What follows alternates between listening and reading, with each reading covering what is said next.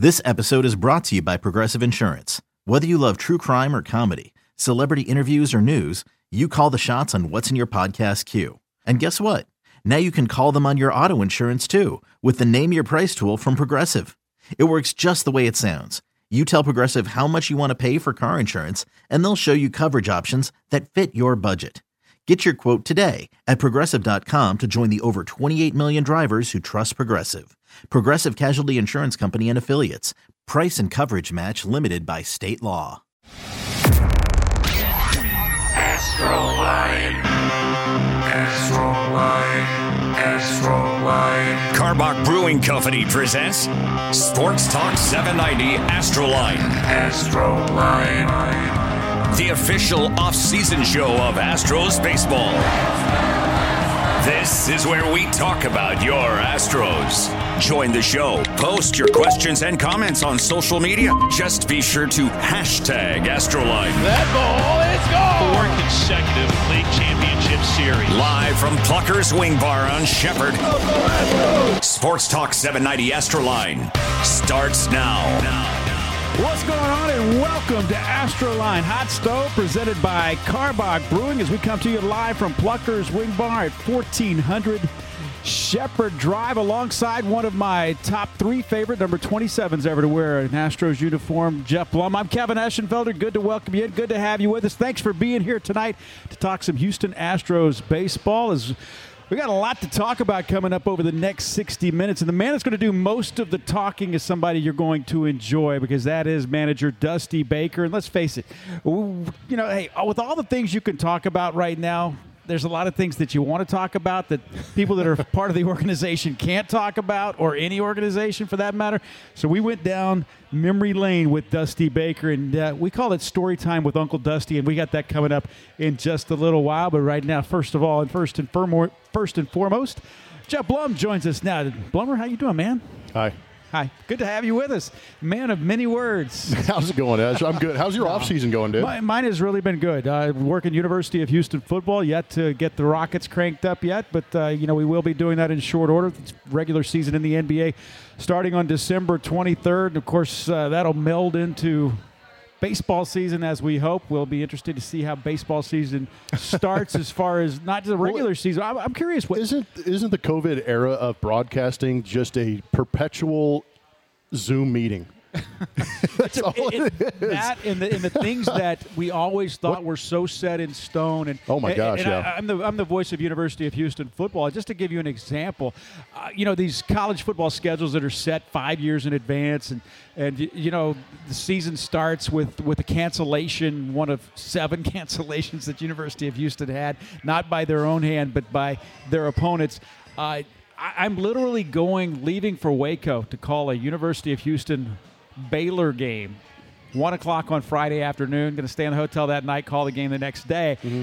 Uh, and I find out that, oh, by the way, the game has been canceled. I thought this is crazy. And then So I it just turned into a Buc-ee's run. no, and, and I didn't even get that far. I didn't even, and I, that was the worst part about it, of it all. I didn't even make it to Buc-ee's, but uh, that, that's 2020 as we know it today. And uh, hey, it is what it is. And you just uh, one thing with, I think it's taught us all is just to be adaptability, be a little bit more Oh, flexible. you're, and you you're have no choice. getting a real good idea of how to make sure you're pliable to work within some of these rotating rules that are moving around that we have to get inside. But we're doing the best we can, and right now, as far as we know, baseball season is going to get back. It's just a matter of how many people can get in the stadium. But uh, I think with the COVID and the looming uh, collective bargaining agreement, I'm really kind of curious to see what happens this offseason as far as free agency is concerned.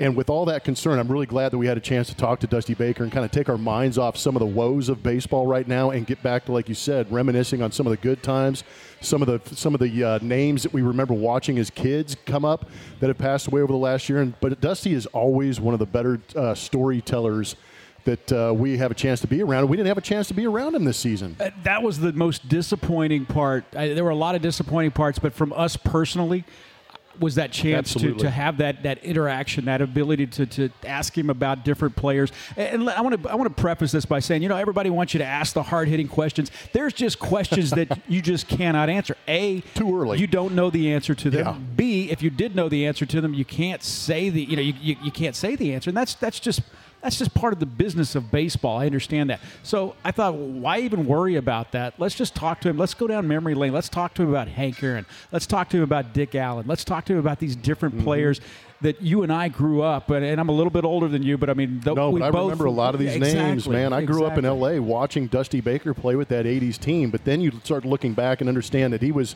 in the big leagues around the late 1960s, mm-hmm. and the generations he's played through has been unbelievable. Yeah, it really was, and it's a, it's a great conversation.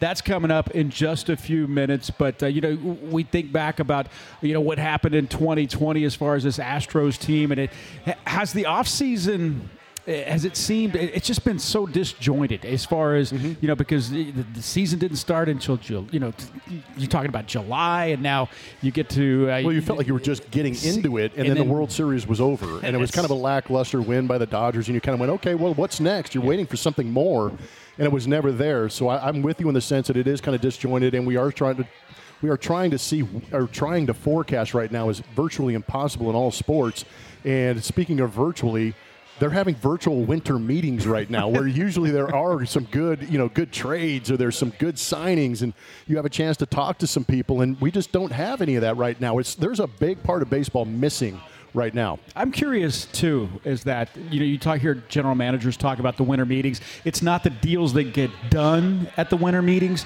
it is the deals that get started at the winter meetings where the talks begin that you know maybe that trade didn't get but but but the genesis of it began at the winter meetings start and I'm wondering how that's co- going yeah, to you start them over a couple of frosty ones exactly. and you start to have the conversation and you loosen up with a little bit of liquid courage and you start to throw some names out there and eventually things start to happen and you make those conversations so I'm with you in the sense that there are there are a lot of things that uh, we just don't know right now. But one thing we do know is that Dusty is the man here in Houston. Hey, we want to remind you to we would invite you to hit a home run this holiday season. Who wouldn't who doesn't want to do that, right?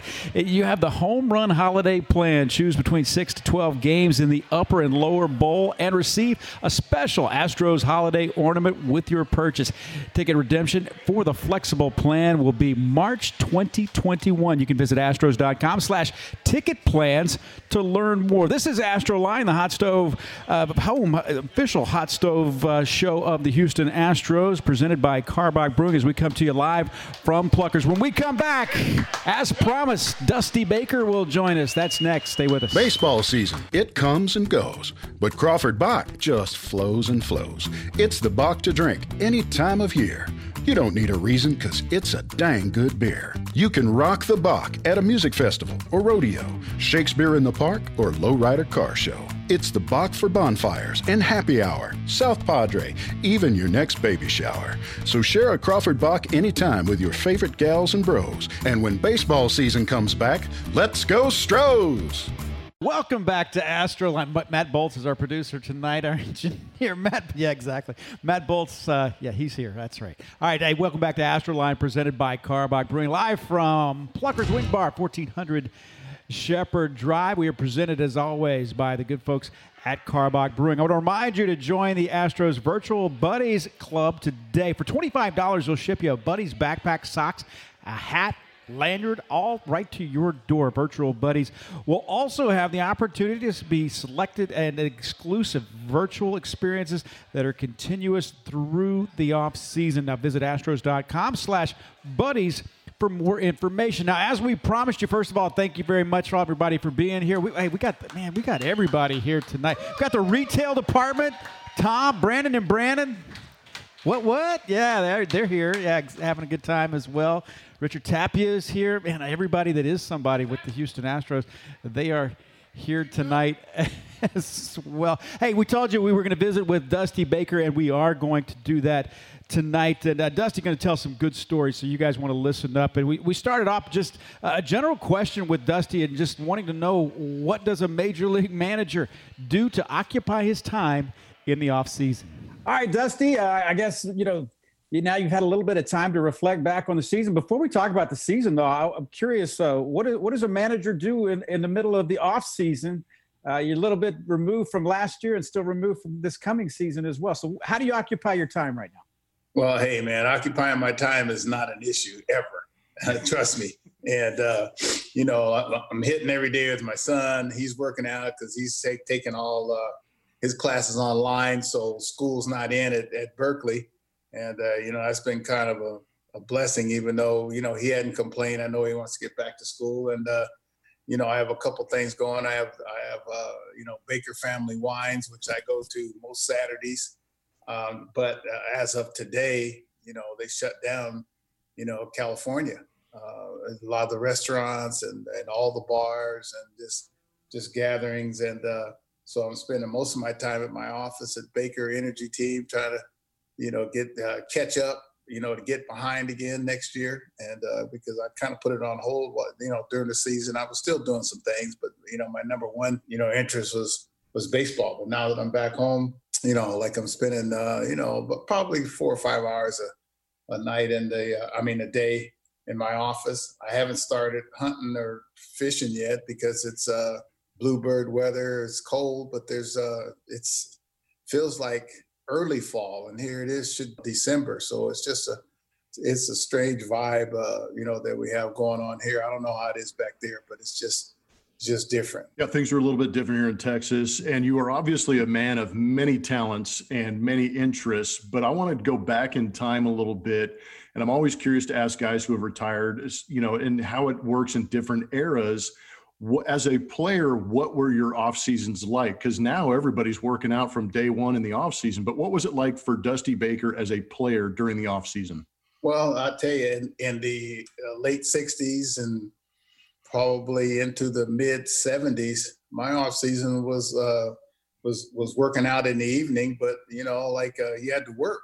You know that that eighteen thousand dollars one year, to twenty one thousand the next year, and forty five thousand. uh, you know the you know the next year you know we all had to work in the off season and uh, you know we all had mouths to feed like Ludacris talks about and this and and and, and I did have mouths to feed. And so um, you know one winter I sold cars. I sold the cars down in Augusta. The next couple winters I worked for Atlanta Life. I sold insurance. And uh, you know I always I always worked. And I remember one year when I got to LA I, I you know I was a broker in 87 and so but you know, once I got into making pretty good money, probably in the late '70s through the uh, mid '80s, then I, I, you know, it was about taking care of your body and and working out, much like the players do now.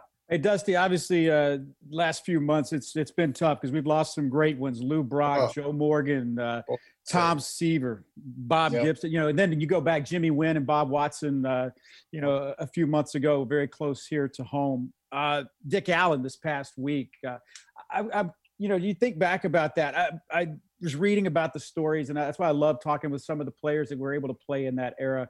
Uh, some of the stories that you might have about some of those guys. But Bob Gibson, I, I know uh, the story that, that, that you know Hank Aaron gave you some advice about facing Bob mm-hmm. Gibson mm-hmm. for the first time.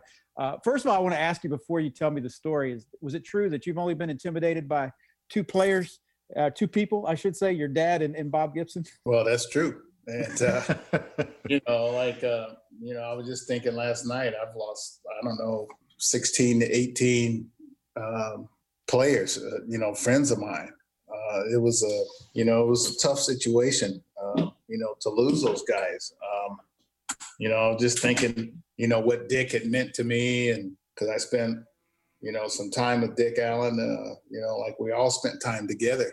Uh, and uh, you know how dick you know used to hold out every year on his contract in his spring training and that's i was trying to copy dick you know in my first couple years because i held out in spring training and you know, he was a guy that, you know, that also helped me, you know, in my hitting. I mean, one day he asked me, did I play basketball? And that was kind of an insult to ask me, did I play basketball? And uh, like, heck yeah, I played basketball. He said, well, you don't look like it. He says, you're not pivoting. He says, your waist not on the balls of your feet. And, uh, you know, he got me, got me hot again. But I think, you know, his brother Hank, you know, was sick. We were all worried about Hank, who had a couple of heart bypasses. And then now Dick um, passes and uh, you know passed before he could make it to the Hall of Fame because that's you know I wish you know that the Hall of Fame committee would you know would put guys in prior to them passing and uh, you know the same with Ron Santo you know from before so uh, you know I was just thinking of some of my teammates that have passed this year you know like uh, you know lesser the guys not Hall of Famers, but you know, great guys like Jay Johnstone and you know Claudell Washington, and then you know the list goes on and on. Um, you know, you think about you know Lou Johnson, uh, Bob Watson, and and the toy cannon and Seaver and Al Kaline early in the year, and uh, you just think about you know some of the guys and what they meant you know to you, and uh, but I kind of knew the year was going to be a little tough on on on possible deaths because you know all these great players. And uh, as you get older you know i was i was one of the younger guys but now i'm, I'm 70 so those guys are anywhere between 78 to to 90 something uh, you know 90 something uh, you know years old. And uh, so um, i just hope that these guys could uh, you know stick around a little longer. If not then you know there, there's some greats in heaven right now what was the uh, what, what was the advice? I know Henry Aaron gave you a lot of advice, but but facing was it facing Gibson? Don't look at him, don't talk to him, and if you happen yeah. to hit a home run, don't don't run too fast. How what did he? What did he oh say? yeah, well I mean he told me he goes, hey, he, uh, you know he don't like you butting on him. I said okay, hey. He said, well he don't like you hitting the ball back through the middle on him either. I said okay, and he says, uh, if you get on first base, he don't like you stealing off of him. I said okay, and then he says, uh, if you haven't hit a home run don't be smiling going around the bases. No, first he told me don't dig in.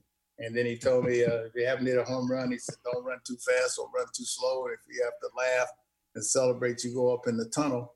And uh, one final thought: uh, don't uh, if he happens to hit you, don't charge the mound because he's a Golden Gloves boxer. He'll embarrass you. So I was like, well, heck, what can I do? And I had a 17 game hitting streak my rookie year, and uh, and ended that night when I when I faced Bob Gibson. We'll get into what you mean to the team currently, but I think it's kind of special for Esh and I to speak with you because you have played with so many legends and so many different personalities throughout the course of the game. You mentioned the toy cannon, uh, Jimmy Wynn, and what he meant, and how electric he was at his size. One, one of the things that kind of surprised me about Dick Allen is that you know, all the stories I heard was how hard he played, how aggressive he was, and then he swung a 40 ounce bat. Yes, and he then did. I and then I realized he wasn't a massive human being. He was one of those guys that needed to use his athleticism to succeed in baseball, but he did it great. Well, but he had big old arms. This is what people don't understand. I mean, he had Mhm. huge arms, and he was uh, he was uh, kind of you know he used to hide them. You know, most guys, you know, you see Ted Kluszewski and you see some of the you know big arm guys, you know, um, that, that are in the game now. They show off their guns, but you know, Dick wore uh, long sleeves every day. You know, he wore long sleeves because you know he was conscious of it, and uh, his bat was one of the bats that you would swing on the on deck circle as your heavy bat. You know, like uh, uh, the guys like Felipe Alou used a huge bat. Uh, Bob Watson used to use. Oh, Orlando Cepeda. You know, he used he used a huge bat, and Dick used uh, I think a P89 like 36 42 or something like that. And uh, you know, they say you couldn't wrap the bat around your head, but he started it early. And uh, you can do anything as long as you're in the launch position at the right time. And uh, I remember, you know, reading stories about Dick Allen about how, uh, you know, he was such a great base runner.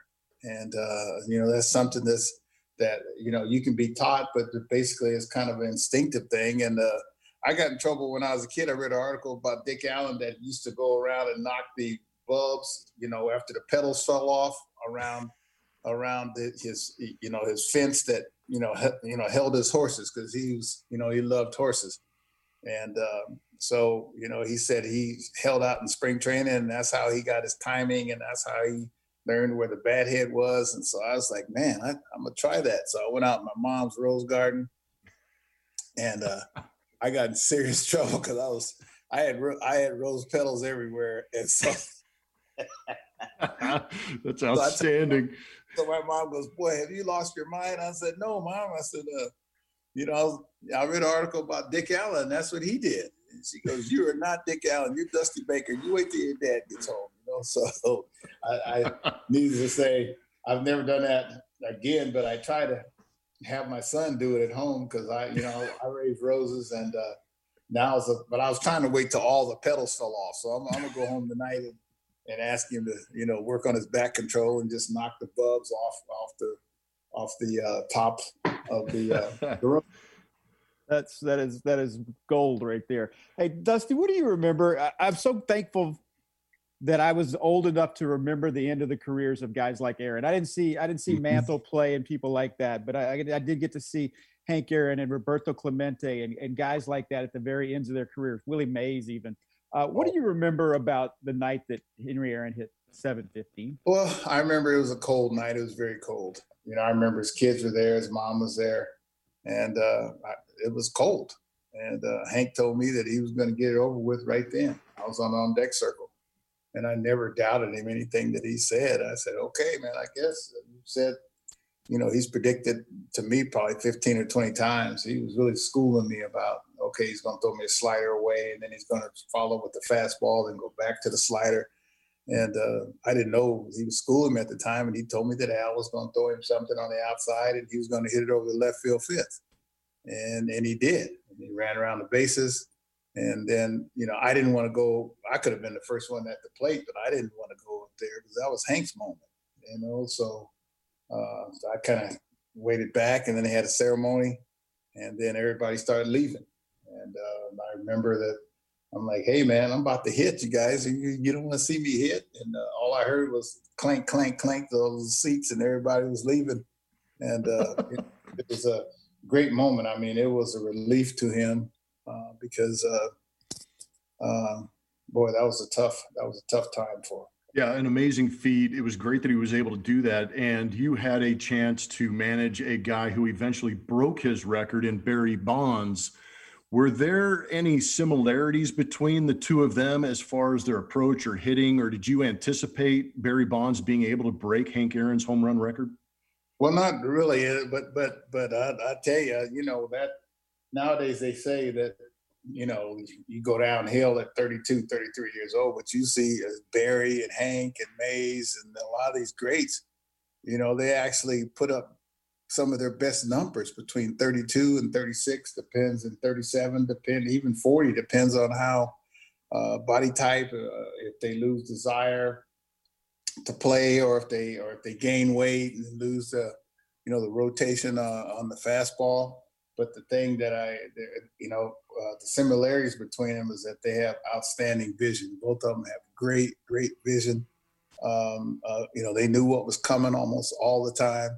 Uh, they had great concentration. You know you couldn't lull them to sleep. I mean you you you uh, i remember one time um, um, we were playing the, the Cardinals, and Lynn McGlothen, you know, bless his soul, uh, Bob Gibson had told him. I, I found out later to to don't throw Hank Aaron a fastball. It's like trying to sneak, uh, the, you know, sun up past the rooster in the morning. He threw him sliders all day, and he threw him one fastball, and he hit it over the fence.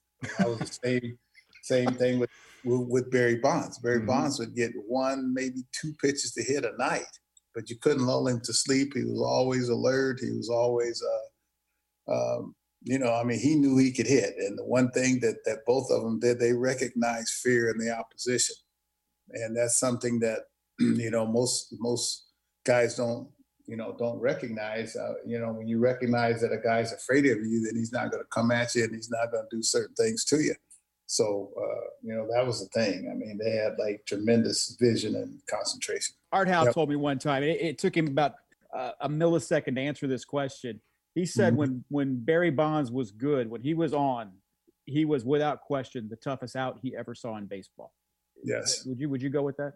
Oh yeah, for sure. I mean, because he had no weakness. Mm-hmm. You know, I mean, when he first came up, he had some weaknesses, but he closed those holes and he closed mm-hmm. those weaknesses. And uh, uh, oh yeah, I mean, I mean, this guy. I think people forget he had like 373 and had like 200 walks. I mean, I don't know how many home runs he hit that year, but I mean, it was almost nightly that that you just knew he was going to hit a home run. It was just a, it was just a matter of how many home runs he was going to hit that night. And uh, oh yeah, oh, he was a he was a uh, uh, you know a very tough out. You know, but like he you know he was a student of the game. He came up uh, you know, uh, at, at, a young age, well, hanging around his dad and his godfather's Willie Mays, and uh, you know, you can't do much better than that. And you know, he was like, you know, one of the child actors that you see. You know, you know, you know, Michael Douglas or one of the Sutherlands or one of the kids. you know, that aren't um, intimidated or or even um, in awe of being on the set or being on the uh, you know at the big league ballpark. I mean, they felt at home from the minute you know that they got there, and I think that's a, you know a big big part of, of, playing in the big leagues is feeling that you belong in the big leagues because it takes some some players couple years to to really realize where they are or actually feel comfortable uh, in their own skin where they are. All right, time for a quick break. We should call this story time with Uncle Dusty. This is Astro Line. We've got more to come from Plucker's Wing Bar after this. Baseball season, it comes and goes, but Crawford Bock just flows and flows. It's the Bock to drink any time of year. You don't need a reason because it's a dang good beer. You can rock the Bock at a music festival or rodeo, Shakespeare in the Park, or lowrider car show. It's the Bock for bonfires and happy hour, South Padre, even your next baby shower. So share a Crawford Bock anytime with your favorite gals and bros. And when baseball season comes back, let's go Stros! It is Astroline. We are right here live and in person at Pluckers, right off of 1400 Shepherd Drive. We have got Astro fans in the house, and we have got shooting stars floating around. We are having a very good time here. Astroline Hot Stove is presented by Karbach Brewing. And hey, Check out the Astros team store in Union Station for all your holiday gift needs. Stop by Monday through Saturday for the latest Astros merchandise or call in and order for stadium side pickup. Visit astros.com slash team store for more information. I did my Christmas shopping this week. It's a good time to do Thank it. Thank you, fellas. The merch is there and it is ready for you. I believe they may have some postseason stuff left over for you. Might be a good idea. 50%, off. Ooh. All right, I'm out of here. You guys take the rest. We got Dusty Baker coming back on with us for another part. We are enjoying the conversation. We hope you are too. So, right back to Dusty Baker we go. Uh, the way you guys finished was truly amazing. Could you give the fans at home an idea of what really clicked for your team when they got to the playoffs? Because it kind of limped in and then obviously turned it on when it really counted. Well, you know, the only reason why we limped in is because we were trying to get our bullpen together. You know, I think we had eight to ten, you know, blown saves in the eighth and ninth inning. That's quite a bit in, in a sixty game season. And uh, you know, guys are still trying to learn how to how to be in the bullpen and how to warm up in the bullpen. And you give us half of those games, you know, that we blew. I mean, heck, we'd have been uh, knocking on forty, you know, forty games because uh, you know one of the biggest downers in baseball in sports is is you know is a blown save. And so uh, you know we our record looked like we limped in, but but basically, uh, you know, like we were we were a lot better than we played. I think we were built for the playoffs. And I remember Jose Altuve and, and different players telling me, "Hey man, you just wait, wait till we get to the playoffs. That's going to be fun." And uh, hey man, uh, I don't know how they you know they turned it on, but they believed. You know, half of it is believing it. Uh, the fact that hey, if we, if we get there, you know, you know, we're going to be a force. And uh, you know, they never stopped believing. Even when we got behind three to nothing uh, to Tampa Bay, I mean, they they and we and everybody thought that, hey man, you know, we're gonna come back. And then you win game one, it's like, okay, I told you. Then game two, and then game three, and uh, boy, you know, we, you know, we just get a hit or two, you know, along the way. You know, we'd have been back in this series again. But I was I was proud of them on on how they responded. Proud of all uh, of all the young guys that have never been in that pressure cooker, have never been down the stretch there, and and the veterans for leading them and showing them how to how to do it and uh, showing them the way. given all of the the challenges that everybody had to go through in 2020 during the baseball season, what was what were some of the biggest challenges that people not may not know about the things that you had to deal with on a daily basis? Not just you, but everybody Yeah, in a traveling everybody. party. Well, you know, you couldn't, you know, only have three guys in lunchroom at a time, only have four guys in the weight room at a time, only have, you know, uh, uh, four or five guys in the training room at a time. Those are some of the biggest challenges because that's when a team really comes together. Is is not on the field, but you know, off the field, or you couldn't play. The guys couldn't play cards on the on on the, on a long road trip, and we had some long ones. You go from Houston to to, to Seattle, and guys have to stay in their seats, and you can't go talk to guys. Or I remember Michael Brantley telling me, he said, "Hey man, uh, he's used to his routine. Everybody gets in a routine, And uh, his routine was get up in the morning, go to Starbucks, get coffee, and then come back. And, and, you know, he couldn't go to Starbucks, or guys couldn't see their relatives, or you know, the isolation of just going from the ballpark. It was tougher on the road, which I think was indicative of our road um, record versus at home. At home, you could go get, you know, food that you like. Uh, you know, you could, you know, you're being with your family and your kids. But when you're on the road, man, I mean, it's it's uh, you know, I got in trouble one time for bringing in food, you know, to the you know to the Latin guys, and uh, you know, they wanted some arroz con pollo, so I went and got them some arroz con pollo. Well, they were used to eating hummus and couscous and stuff like that. And so, you know, I got in trouble and, and, and, we had to, we had to discard it. And, you know, I mean, that hurt me right there. And then they asked me, you want your money back? I said, no, these guys want the food back. So, you know, that was probably the hardest part for me because for years I eat at my desk and uh, I go get my own food. I, I, I, get what I like to eat. Um, how nutritious it is, I wasn't sure, but uh, uh, I like what I like, and uh, you know that was some of the uh, you know some of the hard parts of, of, and you know you couldn't celebrate in the dugout, but you know a lot of this was necessary, or else we couldn't have made it the way we did. And mm-hmm. quite honestly, I don't know how we made it. Um, um, you know, without more guys not getting sick, and you know, and I'm looking at NFL and I'm looking at college football, and you know, I think basketball and baseball you know, probably did it the best, but we don't have the same uh, contact that they have in, in football or basketball as a sport. Yeah, a little bit different. And this being a, a, virtual Astroline that we are doing from Pluckers and having the great Dusty Baker, the manager of the Astros, on with us, we actually have some questions from outside that people have been emailing in or tweeting in. And we've got one from A at E dot HDZ4. And obviously, I know it got me right there. 2020 has been a tough year. What was your favorite memory from this past season, Dusty? Um, probably, um, probably after we uh, beat Minnesota.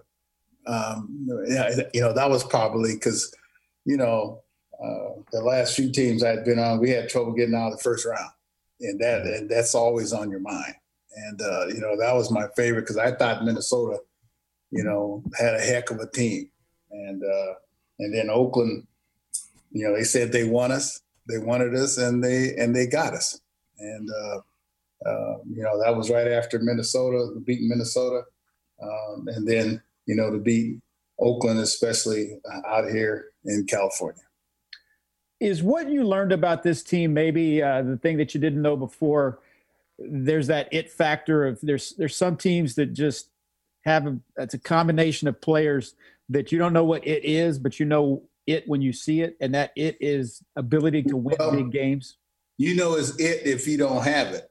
Mm-hmm. You know what I'm saying? Like you don't really. It's hard to explain what the it is because everybody has to have it in order to you know to win and uh, you know it's that it's that inner desire of, of, of never quitting and always having that eternal hope on the inside that you know uh, that uh, you know I you know I really remember um, uh, that famous game between Boston and um, uh, the Yankees. You know when when uh, Aaron Boone was like sitting in the dugout with with um, Derek Jeter, and Derek Jeter said the ghost will come, and he came. But see, I mean, our ghost didn't. I, I don't really believe in ghosts. I don't disbelieve, but at the same time, you know, you got to believe that some kind of way, you know, you will be rescued in some kind of way. You know, you're going to win, and this is what this team has. I mean, this team has been through some some tough times before I got here. You know, they were losing 100 games like two or three years in a row, and then they won 100 games three years in a row. Yeah. Can you talk a little bit about, you know, maybe the way an Altuve leads or an Alex right. Bregman, or even as Zach Greinke's kind of moved into that veteran leadership role too? Well, that's a good question. I mean, you know, like you look at Altuve, I mean, you know, he's one of the spiritual leaders, and uh, you know, he leads by example. And not only that, you know, when he speaks, people listen. You know, and uh, um, you know, when you come to a new club, you're always trying to figure out the you know the role of each guy. You know, I think that uh, uh, you know Carlos Correa, you know, is emerging as, as as one of the leaders and one of the vocal leaders that's not afraid to you know to say what's on his mind. And you look at Alex. Alex is uh, is as strong as as anybody there, uh, mentally and and spiritually, where you know he states his mind too, and uh, you know he really uh, you know, don't care if you agree with them or not. If you ask him a question, you know, he's going to tell you. And then you got, yeah, you look at Yuli. He's a very quiet leader, but you know, they all look to Yuli, you know, um, you know, for advice. And and you look at uh, Greinke. I mean, Greinke does this thing, but I mean, but you know, like you follow Greinke, and uh, you know, whether whether he says let's go or not, you know, uh, uh, you know, it, it was a pleasure being around uh, you know, Greinke. Uh, you know, he's a you know a little different, but hey, that's what makes the world go around. You got to have different people, uh, uh, you know, in different ways, you know, on a team. And uh, I tell you, uh, you know, you look you look around, you look at Michael Brantley. They call him Uncle Mike. I mean, Mike was. You know, when he speaks, everybody listens. George was the life of the party. I mean, so you talked about Zach Greinke a little bit, and his leadership and being able to work with him and how much you enjoyed it. And it kind of made me think about how how baseball, how you've seen baseball evolve mm-hmm. over generations, over decades and it was it struck me that you were one of the few managers in the game right now that will actually extend a guy's outing. You you you showed faith in Framber Valdez, you showed faith in Zach Greinke, and then we watched the World Series and Blake Snell gets taken out after two times through the order. I just wanted to hear a little bit about your managerial style or idea on how to handle pitching and do you do you like the idea of taking out a guy like Blake Snell in that situation? Well, I mean, you know, each manager has to do what he has to do. I'm not going to second guess what they did over there um, or what I would do. Um, uh, you know, uh, there's no guarantee that no matter what you do, is going to work. you understand? You've had a lot of success, though. I, so I'd give you well, credit for doing a lot of things right. I've taken, okay, but I took Russ Ortiz out uh, after six, and I thought that you know that you know that he was through because he was getting blasted pretty good, and then they came back and beat us, and then people were like, "Hey, why'd you take him out?" And then, okay, if you don't take him out, why'd you leave him so long?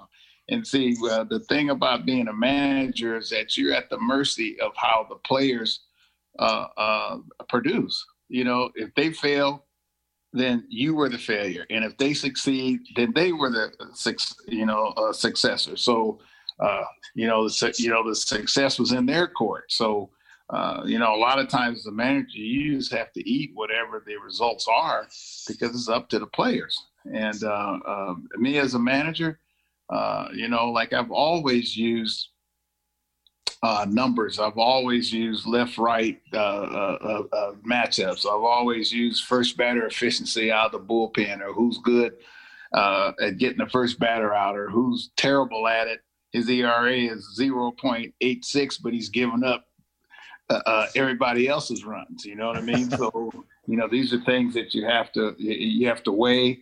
Uh, you know, a lot of times, you know, you're stuck uh, at the fact that okay, what do I do? And sometimes you just hope. You hope and you pray, and like I did with Greinke, I was hoping he'd get out of there, get out of that inning because you know, uh, sometimes you have to say, who else do I have that's better at yeah. getting out of this situation and better at getting out of trouble than than Zach? You know, like who's been in trouble the most that I have out there? I mean, the guy has 220 something victories, and you can't tell me that he wasn't in trouble at some point in time with bases loaded. And um, um, you know, you have to, uh, uh, you know, sometimes um, you know, like my dad told me, you know, when I got caught up in that tree for about the third time, he told me, you got to find your own way down sometime. and if you don't let them find their own way out of that tree, then they'll never learn how to get out of the situation with bases loaded. And I mean, you make one pitch, boom, you pop a guy up, a double play. Well, you've you've just uh, uh, uh, um, uh, you know created a pitcher that knows how to pitch and not and not uh, worried about being uh, you know rescued. And so it's all part of the you know uh, maturation pro- process of of each hitter. Just like sometimes you don't pinch hit for a guy, you know this guy might not get a hit or doesn't have a good chance getting hit. But if he happens to get a hit, now you got a player that's building on on on uh, confidence, and I'm big on showing confidence, uh, you know, in my players because uh, there are some managers, particularly Tom Lasorda, that showed confidence in me and and and helped change my uh, you know career around when I was going downhill. I came in the league, you know, third in the league and hitting, and I thought it was going to be easy, and then I started going down, down, down. I hit rock bottom and had to climb my way back up. And so, uh, you know, I try to use a combination of knowing the personnel, some things that happened in my background, some things that other coaches have have have done to me, and there are a lot of coaches that have done things for me, but then been there, but there've been some other coaches that taught me how not to be, which is as important as how to be. Uh, was that one of the big challenges with this season, though, is knowing that you you have those different factions. You've, you've got a Zach Greinke that, that's been there and done that, and you manage him a certain way or handle him a certain way, whereas it may be a, an Enoli Paredes who you want to build that confidence, but at the same time, you got to win baseball games in certain yep. situations, or Christian well, Javier, whatever the case. That's a good that, that's a good question. I mean, and that was really tough in the sixty game season. You know, I, I mean, do you have how much time do you have to to to maybe lose a game while you're trying to build a confidence and and also the the challenges were uh, for me is that I didn't know these guys. You know. Um, you uh, know, I was just about to get to know him in spring training in that month. But you, you know, it takes a lifetime sometime to learn about people. You know, I mean, I mean, I mean, people will will surprise you, and then and then we're off for a month, and then we came back for two weeks, and then is that enough time to get to really know somebody? Is that enough time to to? I mean, a guy just because a guy's quiet, that doesn't mean that he's he's not confident. And and another guy who's boisterous and the loudest guy in the room, that doesn't mean that he's he, he's confident. You know, I mean, I mean, so it's like uh, that was a challenging part, you know, for me as a manager to try to win ball games, but try to learn your personnel so that you could put them in a position, you know, position where they were most likely succeed. Yeah, there was definitely challenges throughout the course of the season that you had to deal with, and I've actually got another question from uh, from the outside, and this is at underscore Billy 2.0. I practiced that while you guys were talking, so I get that right. But uh, in all of your years as a manager, what has been the most difficult obstacle to overcome? Probably, uh, well, personally, you know, the, the fact that. Um, uh, you know, being an African American manager, you don't, you rarely get credit for for uh, uh, being intelligent uh, person or being intelligent uh, part of the game, where people are like, "Oh yeah, you're not a strategist, you're not this, you're not that," and not to listen to, you know, to other people, uh, because. you know, when I look back at my record, I must have been something because I've heard all the things that I'm not, but yet still, you know, I've beaten most of the most of the teams or you know not I don't want to start saying what I've done. I mean you know what I've done. So uh, so I've kind of relished that role since it was given to me.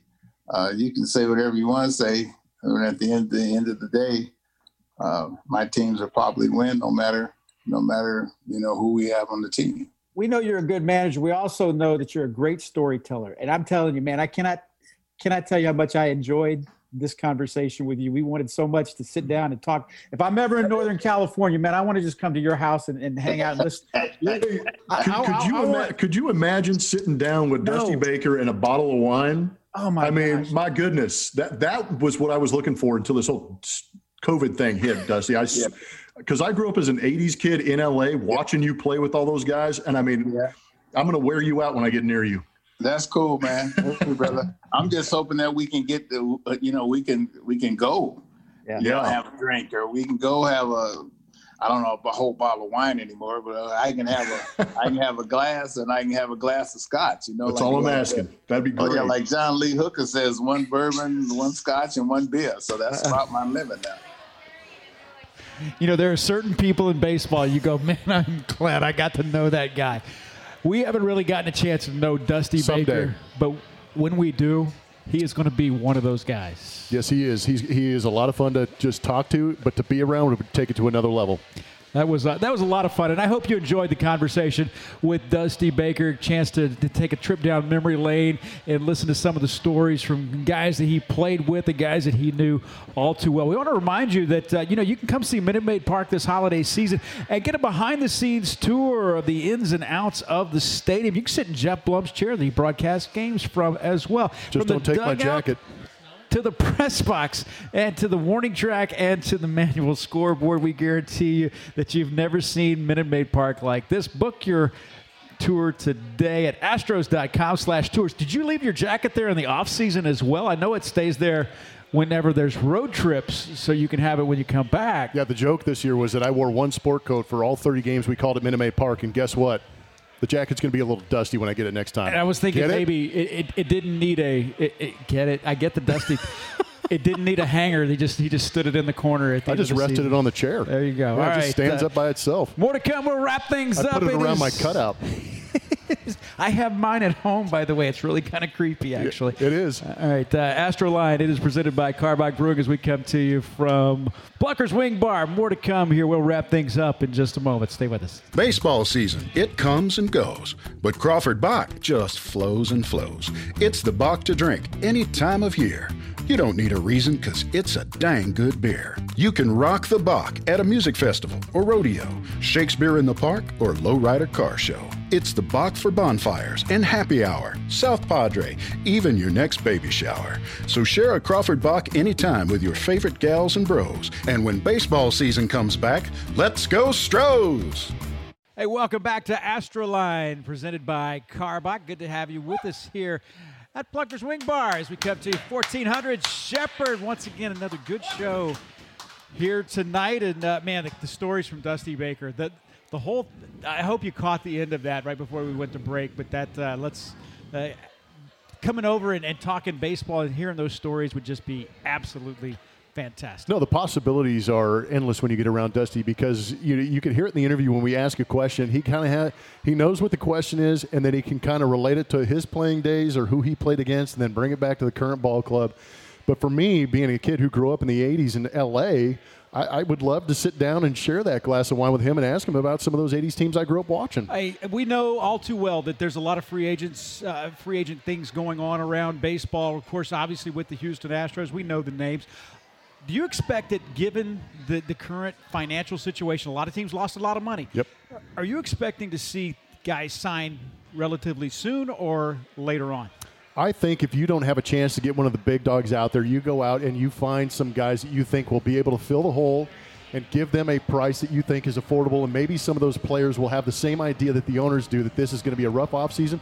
Take the money when you can. That is going to do it for Astroline, presented by Karbach. Thank you so much for being with us here tonight at Plucker's Wing Bar. Thanks to the retail department, Tom, Brandon, Brandon. Thank you for being here. Yeah. Thanks so much.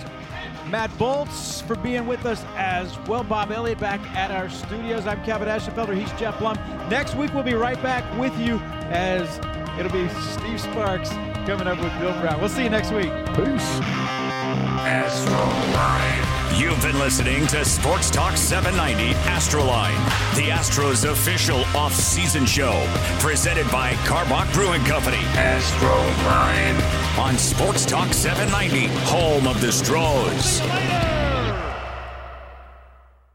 Hey, Rob Bradford here. You guys know I'm always up for a good MVP story, and one of the best stories is Wasabi Technology. Wasabi is the world's hottest cloud storage company, and it's become the go to provider for professional and collegiate sports teams, including 20 Major League Baseball teams like the Red Sox and NHL teams like the Bruins and Vancouver Canucks. Even the Liverpool Football Club is getting in on the Wasabi action. So, why is Wasabi the MVP? Well, Wasabi was purpose built to free businesses from skyrocketing storage costs and unpredictable transaction fees that the Amazons of the world are charging. In fact, Wasabi is up to 80% less than those hyperscalers and doesn't charge a cent for businesses to access their data. From Wasabi's AI enabled intelligent media storage, Wasabi Air, to the industry's only cloud storage service with triple protection against cyber criminals, data deletion, and ransomware, Wasabi's taking the lead in driving innovation in data storage and helping sports teams to unleash the power of their data. Wasabi, another Boston based championship team.